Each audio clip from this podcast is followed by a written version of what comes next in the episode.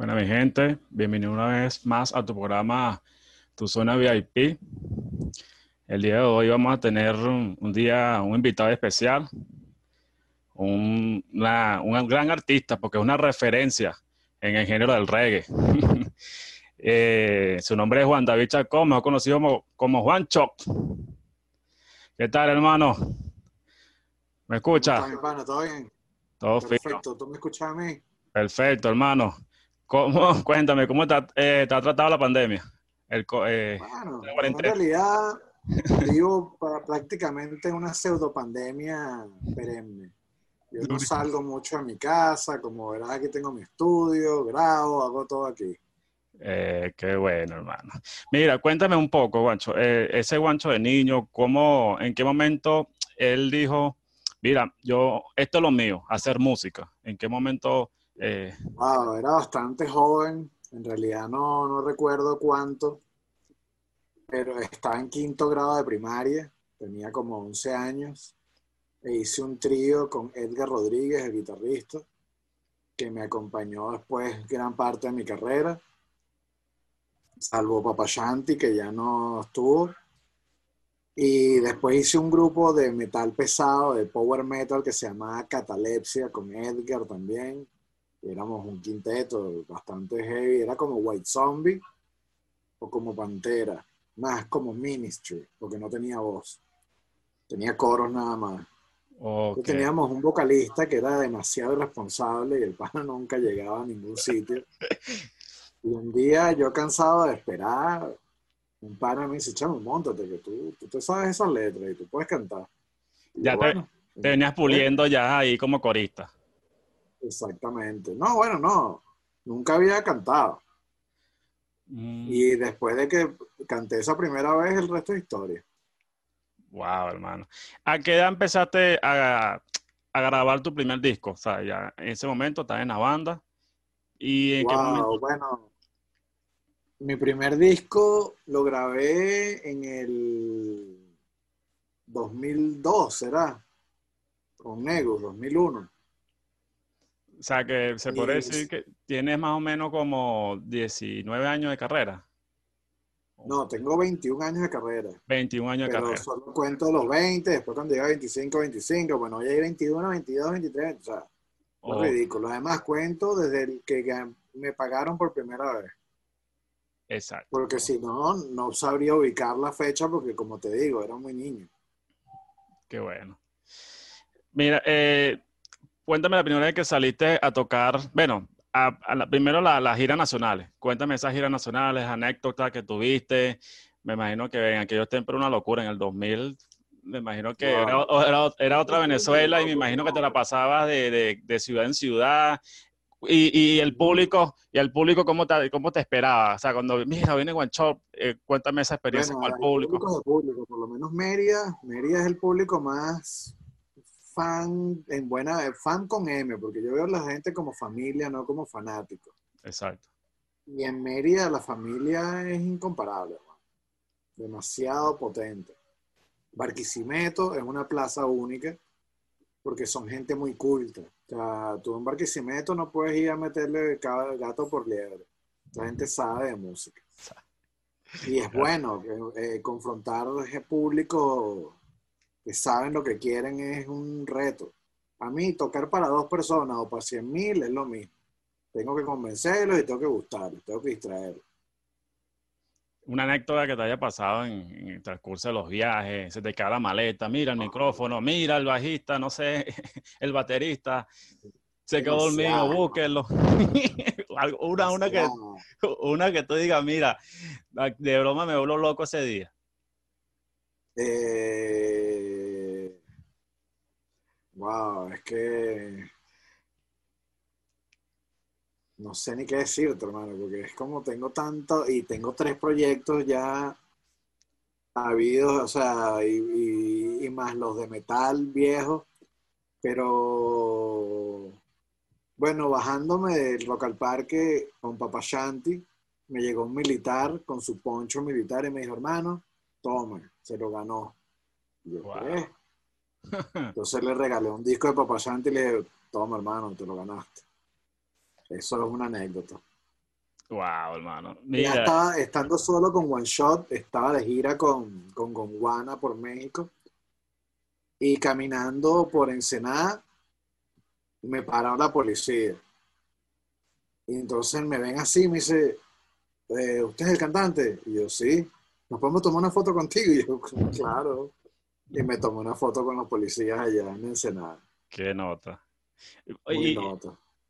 y cuéntame esa experiencia también a nivel na- internacional. Bueno, ya me la me adelantaste, pero otra que tú dices, mira, oye, eh, la experiencia en, en España, creo que has tocado en España, en, en los Estados No, he Unidos tocado en muchos sitios gracias allá. He podido estar en muchos países. Dios. Pero si, te, si tengo que rescatar alguna, fue la gira del 2019 que le abrí a Dread Marai, porque estuve rodeado de artistas top y que son gente de verdad. Empezando por Dread Marai, que es tremendo ser humano. Eh, después conocí a los Cypress Hill, no te puedes imaginar lo humilde que son esos tipos. Wow. Conocí a Matiz Yahoo, o sea, ese día yo pensé que era su Roddy, imagínate tú. Tipo más pana que Flipper. Demasiado pana. Wow. Bueno, Eh, cuéntame. también eh, conocí a Albo Rossi, que ya lo conocía desde el Bototón, que es un tipazo. Ajá. Eh, estuve con un gentío y un gentío, un gentío, un gentío. Yo pude tocar porque UB4 y V40 eh, canceló. Y se abrió un espacio y bueno, ahí me monté. La gente no estaba ni en el, ni en el, ni el line-up, pues, no, no estaba anunciado. Me monté eh, a lo macho y canté mi set. Y la gente, con mitad de sonido de las bandas grandes, pues. Eso fue medio guerrilla. Y la gente, imagino- Fest. y la gente como loca, me imagino. Cuéntame tu experiencia cuando fuiste a Jamaica. Wow, Uf, eso me cambió la vida, hermano. duro. Jamaica is a life changing in my life. Me cambió mucho la vida porque los jamaiquinos saben lo que es la música y cómo es, cómo es la cosa con la cultura. Es una islita y ellos en base a su cultura se hicieron conocidos mundialmente. Entonces yo quería como traer esa parte de Jamaica a Venezuela. Yo decía, ¿por qué Venezuela no puede ser así? Aquí hay pobreza, mas no hay miseria. Yo quiero que Venezuela sea como Jamaica. Además que físicamente se, se parece muchísimo. Es como Río Chico, entre Margarita y Río Chico. Todo. Entonces yo decía, me, me fascinaría que mi país adoptara esta, esta forma de ser de los jamaiquinos, de liberty. Y bueno, por eso llegamos fiebrudos con el reggae, yo con el dancehall que he marcado por el resto de mi vida. Y bueno, Sí. vamos a hacer una banda de reggae. Ok. Al principio se llamaba Spanish Town, pero Spanish Town sonaba muy boy band, muy New Kids on the Block, muy algo de eso. Y entonces nos pusimos Negus Naga, no, nos pusimos, sí, hablando, hicimos un brainstorming y decidimos ponernos un nombre que ah, fuera directo al reggae y nos pusimos Negus Nagas, que significa Rey de Reyes.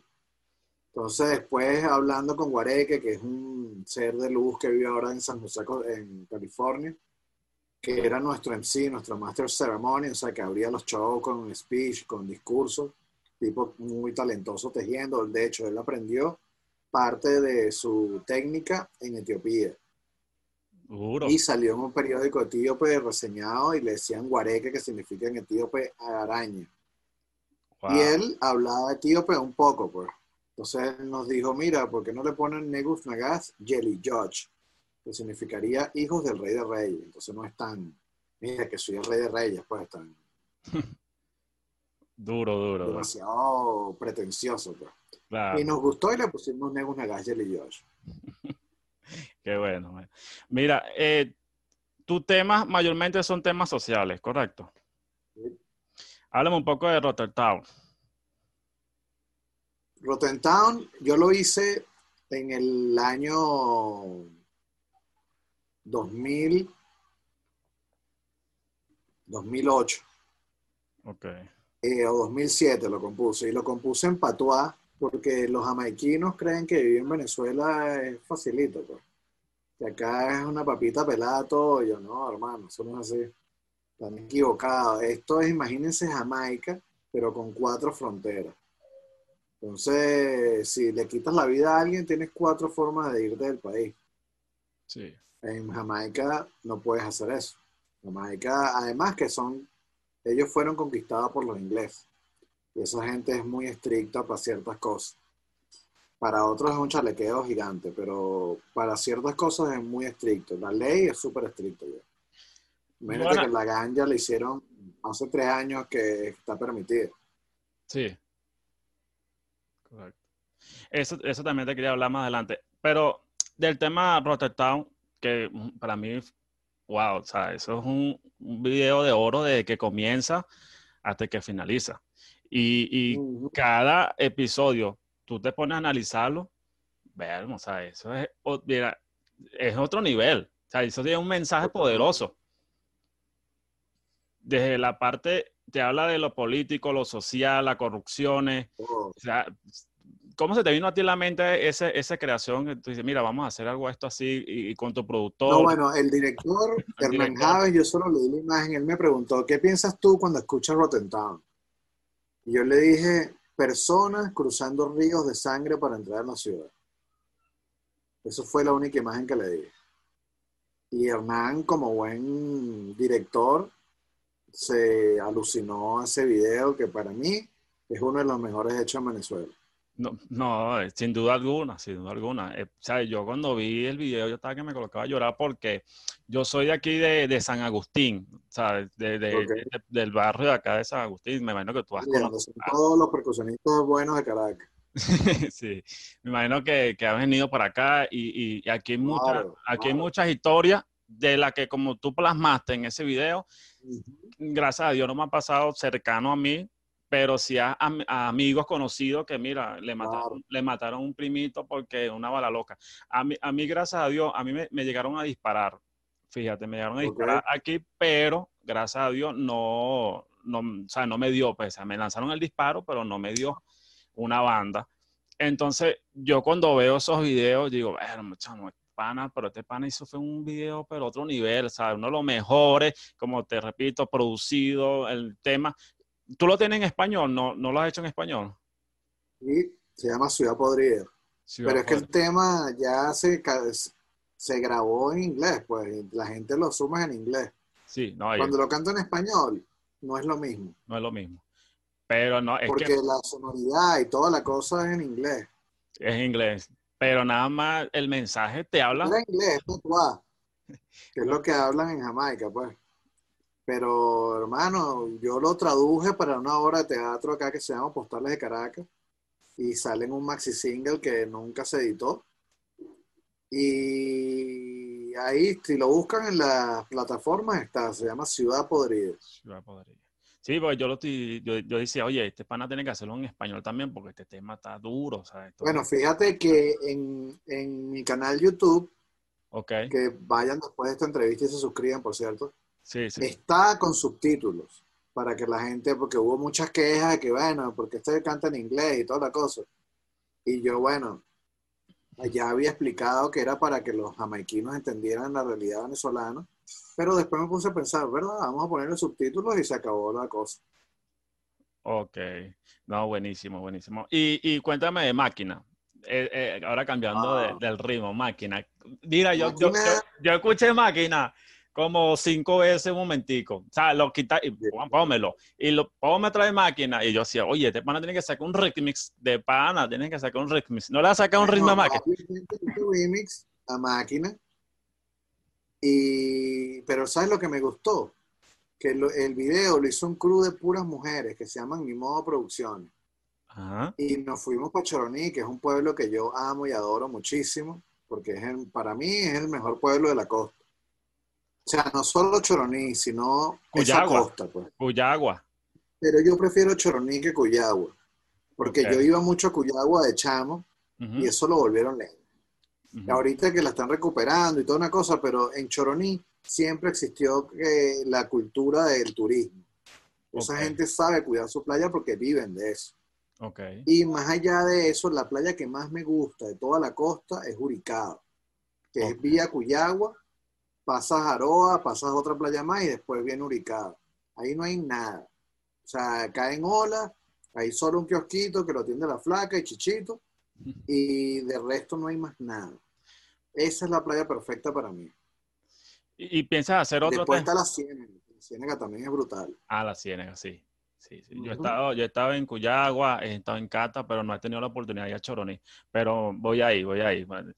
y cuéntame, otro tema como máquina eh, viene más adelante, ese ritmo. Es que me gustó el ritmo, porque el ritmo es como pegajoso y es como más, no sé qué, si es como tintando un poquito a reggaetón, ¿verdad? O sea, no es, Sí, es dembow. es un dembow, exacto, es un dembow. un dembow. Ajá. Ujú. Y claro, claro, hermano, por favor. Yo no me, no me cierro nunca a hacer ningún estilo de música, hermano. Eh, ahorita grabé mi primer Afrobeat con un argentino que se llama Rancho MC. Y el tema es buenazo, me gustó. Y me está gustando mucho el Afrobeat, muchísimo. No más que el dancehall, pero me gusta. ha, ha hecho cualquier cantidad de, de música y Claro, ritmo. nunca se. Mira, eh, la cultura del reggae siempre ha estado asociada al consumo de la marihuana. ¿Qué opina de la legalización? Oye, yo creo que Venezuela no está preparada para eso. El mundo sí. Pero Venezuela, hermano, estamos muy atrasados mentalmente y yo creo que aquí sería contraproducente legalizarlo. También me parece estúpido que uno se tenga que engaletar por un tabaco. O sea, me parece ridículo. Yo Pero bueno, la, no, sé- no sería como hipócritamente, porque mayormente eh, la, la droga no es de ahorita, pues eso viene de hace tiempo y mucha gente consume. desde los, desde Y- los y- 50. Y yo sí, ¿saben? Eh, ya estamos en otro tiempo, ¿verdad? Eh, yo creo que el cigarrillo, vamos a decir, causa más daño que el- la misma marihuana. El cigarrillo es peor. Eh, Para mí es la peor droga de todas. Eso Y- es una droga. Y el Yo refresco, la marihuana no como droga. incluso el mismo refresco, tomas una Coca-Cola y eso te hace daño. El azúcar. El azúcar es la droga más vendida en el mundo y se la dan a los niños y todo. Y ya hay muchos países que la han, la legalizado, los Estados Unidos, Uruguay, aquí en América Latina. Yo creo que es Uh. importante que también Venezuela o sea, tome eso. pero ahorita no es el momento, hermano, porque aquí hay demasiadas pelotas. Sí, ¿verdad que sí? Con ganja legal, y sí, volvió todo leña. Ya que tú has tocado bastante plaza a nivel inter- internacional, ¿no has pensado irte definitivamente de Venezuela y decir, No, hermano, mi misión es Venezuela. De verdad, yo lo asumí y es como que después del disparo quedé vivo y dije, ajá, ¿qué hago ahora? Voy a luchar por mi país.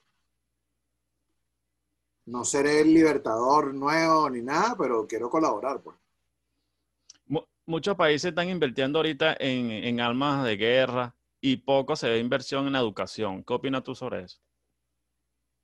Bueno, que cada quien pone la plata donde quiere y el que educa para la guerra, guerra tendrá. Así mismo, hermano. Eh, eh, eh, ¿crees que, que tus temas de una u otra forma han ayudado a los jóvenes a, a decir, oye, hay que, mira, ahí, este no es el camino. Vámonos por acá, vámonos a estudiar, vamos a prepararnos musicalmente. Si te gusta la música, vamos a prepararnos musicalmente. Hay que estudiar, porque fíjate, ahorita estamos pasando por una pandemia y prácticamente nadie estaba preparado para eso.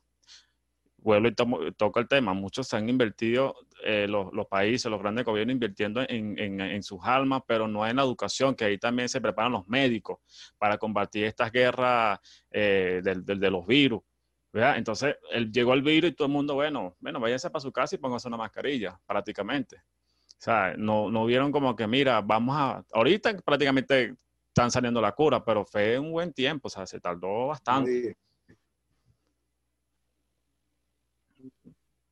Entonces, ¿qué opinas tú sobre eso? O sea, que hay que, el los países, los países como tal tienen que reunirse, ¿verdad?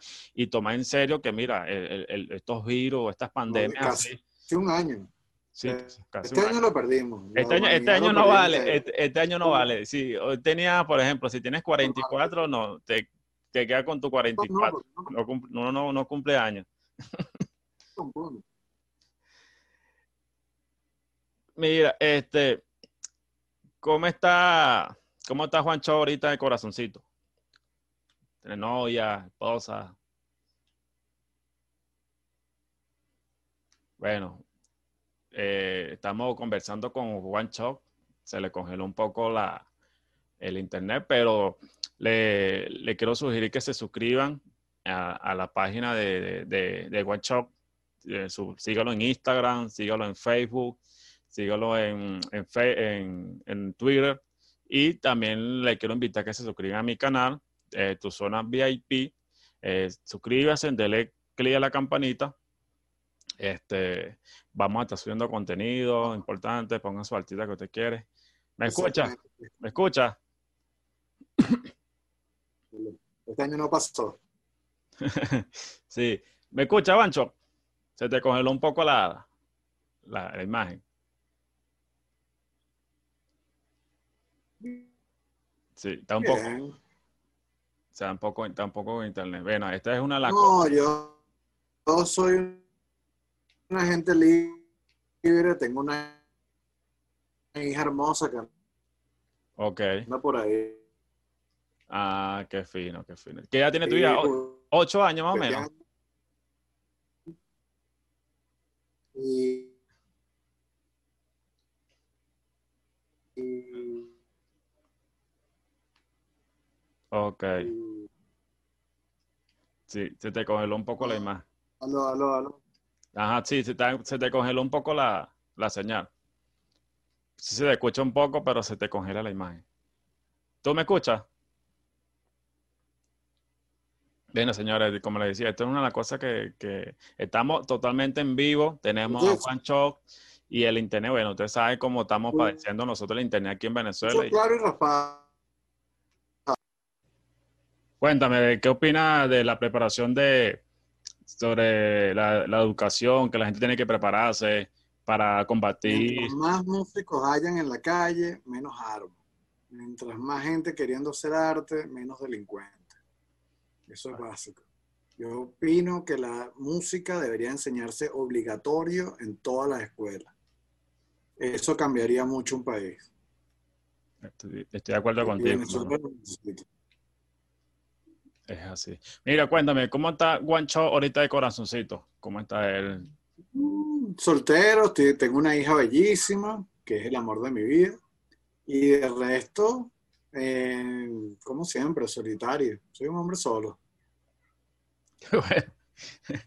Qué bueno. Mira, si hablamos de que alguien es un sobreviviente, de- tenemos, tendremos, tendríamos que decir que Guancho es un sobreviviente. Un verdadero sobreviviente. Cuéntame esa experiencia que viviste el 28 de febrero, eh, que, en el cual fuiste víctima de la delincuencia. Bueno, eso me cambió la vida totalmente, porque uno nunca piensa que te van a abordar y te van a meter un tiro en la cabeza. Pero me ocurrió el 28 de febrero del año 2012. Y bueno, soy un tipo totalmente distinto. Ahora disfruto todos los segundos de la vida porque este plano es único y es muy frágil. Y en cualquier abrir y cerrar de ojos se te va. Así que hay que cuidarlo y hay que cuidarlo muchísimo. No se puede vivir uno así, ay, a la ligera, no, no tiene que ir pilas todo el tiempo, porque cualquier cosa te puede pasar anytime, anywhere, donde sea. Si te toca, te toca. Hubo un antes y un después de, de de ese accidente de- en Workshop. Totalmente, hermano. Siempre he sido un tipo buena nota y pacifista, pero a raíz del accidente disfruto lo más simple de la vida. Todo, me levanto y agradezco a Yade con lo más profundo de mi ser, porque tener, estar vivo es un privilegio. Y uno no se da cuenta si- sino hasta que está a punto de perder la vida, y eso no debería ser así. ¿A quién agradece Guancho de que no le haya pasado algo más de, de ese accidente? Todas las mañanas. Bueno, si tendría que agradecerle a una persona sería a mi madre, porque mi madre lo ha dado todo por mí, yo soy todo lo que ella tiene y ella es prácticamente, ella y mi hija son todo lo que yo tengo. Entonces, yo le debo la vida a ella y siento que yo estoy en este plano es por ella. Además, que se restió de una forma admirable con cómo llevó la situación. La gente iba a animarla y ella terminaba animando a los demás. ¿Cómo lo valoras cada segundo de, esa oportunidad Porque volviste a nacer, ¿sabes? Eso fue un milagro prácticamente. Yo no creía en los milagros hasta que me convertí en uno. Así de sencillo. Yo me hablaban huevonadas. Cuando te toca, te toca, hermano. Pero los milagros existen. E, e, era, como, era como, como dicen por ahí, era de poca fe, pero ahora sí. Ahora soy full faith. full faith. Qué bueno, hermano. Eh, después que de la siguiente tuviste un inconveniente con tu salud, que tú, que te haya perjudicado, tu tono de voz a la hora de cantar. No, más bien salí más afinado y todo, según mis músicos. Sí, a mí me preguntaría. Sí, ajá. No, dime. Si a mí me preguntaría cómo te definiría a ti, o sea, cómo yo te definiría a ti, yo diría que eres un guerrero. Estás mantenido en la música. Bien uno, uno de las cosas que está manteniendo de la música. Lo, otro es que después del accidente, continúas en Venezuela, continúas con tu música, sigues adelante. O sea, era un ejemplo a seguir para los jóvenes. Si a ti te pregunta una palabra, yo te pregunto, mira, Juancho, ¿cómo tú te definirías? ¿Qué me dirías tú? Luchador, constante, que no se deja apabullar por nada, siempre voy adelante. A lo mejor no soy monedita de oro, bueno, seguro que no lo soy, pero yo hago lo que yo creo que está bien y cumplo lo que yo a mi palabra y soy fiel a mis principios y no me traiciono. Soy fiel. Importante, eso es importante, hermano. Mira, cuéntame ahorita de tu banda, eh, próximamente, ¿dónde se van a... De Orquestra, bueno, con esta pandemia uno no sabe ya qué decirte. Por ahí me llamaron precisamente de San Agustín para hacer algo ahí en un techo de algún sitio, cuando más o menos la cosa se pueda. Y bueno, eso es lo que está en planes por ahí, saliendo de aquí. Tengo un boleto para Argentina que tengo que ir para el sur. Quiero ir a Argentina, Chile y Uruguay. No sé si en ese orden, pero ahora hay que sacar visas para Chile, toda una cosa estúpida que no estoy de acuerdo. Pero bueno, son los países que generan sus leyes y hay que cumplirlo. Nunca he ido a Uruguay, tengo mucha curiosidad de ir para Uruguay. Tengo muchos amigos allá además. Y bueno, eh, de resto seguir tocando para mi gente acá en Venezuela, que lo necesitamos mucho, mucho, mucho. Y llenarnos de esperanza y de fuerza, porque esto viene fuerte. Y vamos a salir de esto, pero perfecto. Amén, amén, así será, hermano. Sé que el, 2021 tiene que ser, oye, todo lo contrario a este 2020, hermano. De una u otra forma. Que 2020 no lo cuento, hermano. No, igual, estamos igual. un año perdido. ¿Qué artista inspira a Guancho y ha inspirado a Guancho de que tú estás joven cantando? Bueno, de acá, eh, Callayo Troconis, sin duda alguna. Porque, bueno, es una eminencia. Joaquín Sabina, lo escuché toda la vida, lo sigo escuchando, una pluma pesada. Y hay un, cantante de reggae de St. Croix que se llama Bone Benjamin, que recientemente trascendió al otro plano, que es de mis nuevas influencias, una fuerte. Peter Tosh, siempre en el reggae va a ser Peter, y en el rap, Notorious B.I.G., ese es mi número uno. Hmm, duro. ¿Bob Marley? No, no soy tan Bob Marlero, más Peter Tosh. Bob Marley es tremendo compositor, eso sí. Pero si me pones a elegir entre los dos, siempre me voy a quedar con Peter Tosh. ¿Qué proyecto tienes a futuro? Aparte de la música, eh, puede ser cine, película. No, quiero que la música me lleve a todos los continentes. Ese es un sueño que quiero que se cumpla. Estoy focalizado en eso. Y yo no me gusta hacer planes porque, como te digo, mañana me, atropella un carro y se, acabaron los planes. Ah, Entonces yo vivo el día a día, hermano. Si mañana estoy vivo, me contento. Y así el otro, y así el otro, y así voy. Esperemos que no te pase más accidentes. Sé que. Dios, eh, sabe por qué me aquí. Que te pasen buenas cosas, bendiciones y, que llegues a lugares donde no has llegado y yo sé que vas para adelante, hermano. Cuéntame un mensaje para los jóvenes, ya para finalizar, un mensaje para los jóvenes, para la juventud, para los, para los venezolanos? Que no pierdan la esperanza, que mantengan viva la llama siempre, que no permitan que nadie te diga lo que puedes hacer y lo que no, que confíen en su, en su mismo pulso, que no busquen ayuda, porque la gente no brinda ayuda desinteresada. La gente te ayuda cuando ve que puedes sacar algo. Pero sean sus propias ayudas, no busquen ayuda en gente externa, porque eso es perder el tiempo. Ayúdense ustedes mismos. Así es. Un secreto, ¿cómo hace Guancho para mantenerse joven?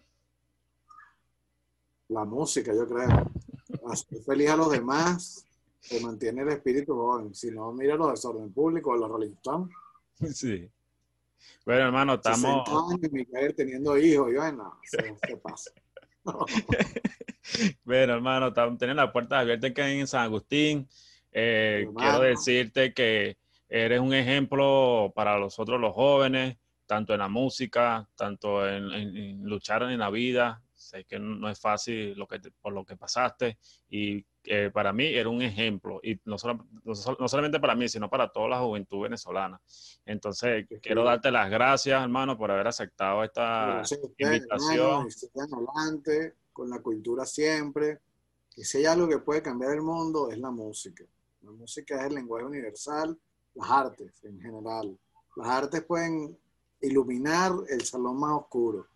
¿Dónde te, pura luz. Así es, hermano. ¿Dónde puedes seguirte la gente? Danos tus redes sociales. Mira, todas mis redes sociales son OneShot, O-N-E-C-H-O-T. Tengo una página web que es www.oneshot.net y ahí están todos los links hacia mis demás páginas. Está Instagram, está Snapchat, que en Snapchat lo que monto es puro fútbol. Ok. Está Pinterest, está todo lo que quieras saber de OneShot, está Twitter, están todos. Facebook. Y aunque yo no soy como muy eh, amante de las redes sociales, porque las redes sociales te controlan, hermano. Uno tiene que estar bien claro de que si te metes en las redes sociales, estás brindando tu información y regalándosela a Zuckerberg, que es el dueño de todo en este momento, o a los dueños de Google, a los dueños de lo que sea. Pero le estás regalando tu información. Entonces, si eres artista, úsalo a tu favor y no digas datos personales, solo divulga lo que quieres que la gente se entere, conciertos, presentaciones, lanzamientos. Y si no, mantente alejado de ellas porque son bastante peligrosas. Sí, así es, hermano. Bueno, hermano, fue un placer tenerte. Bendiciones para ti, para tu familia. Estamos en contacto. Bendiciones. Buenísimo, José, man. Cuídate mucho, hermano.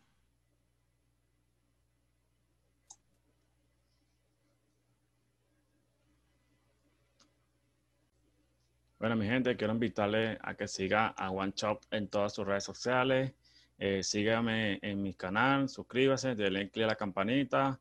Eh, mi canal es Tu Zona VIP. Y mi Instagram, José M. Godoy 7. Bendiciones.